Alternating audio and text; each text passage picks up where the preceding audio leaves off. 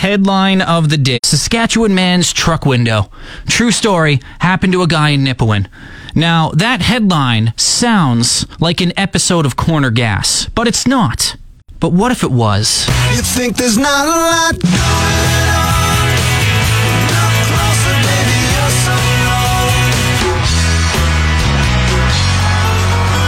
Oh, uh, hey there, Brent. Buddy old pal, how's it going? Say, you happen to see about 80 or 90 lottery tickets pass by here in the last uh, half hour or so?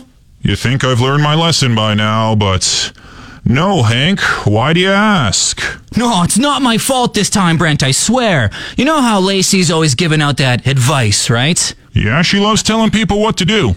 Well, she told me to take life by the horns instead of letting it kick me down all the time. So I did what any guy would do. I emptied my savings and bought a bunch of lottery tickets. Smart. Throw 'em on the dash, start driving home. Next thing you know, April Wine comes on the radio. Oh no. And you know how I get with April Wine, Brent. You gotta roll the windows down. You gotta roll the windows down and rock out. Next thing you know, my lottery tickets are flying into Old Man Sanderson's field. Oh no. You know Old Man Sanderson hates my guts, Brent.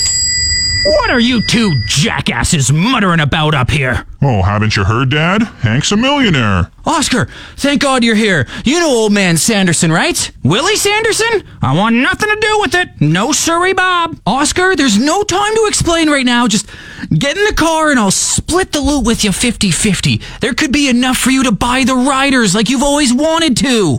Buy the riders? I could finally get rid of that Lancaster fella. Hot damn. I'm in. Just don't tell Emma where I'm going. If she asks, I'm playing bridge with the fellas.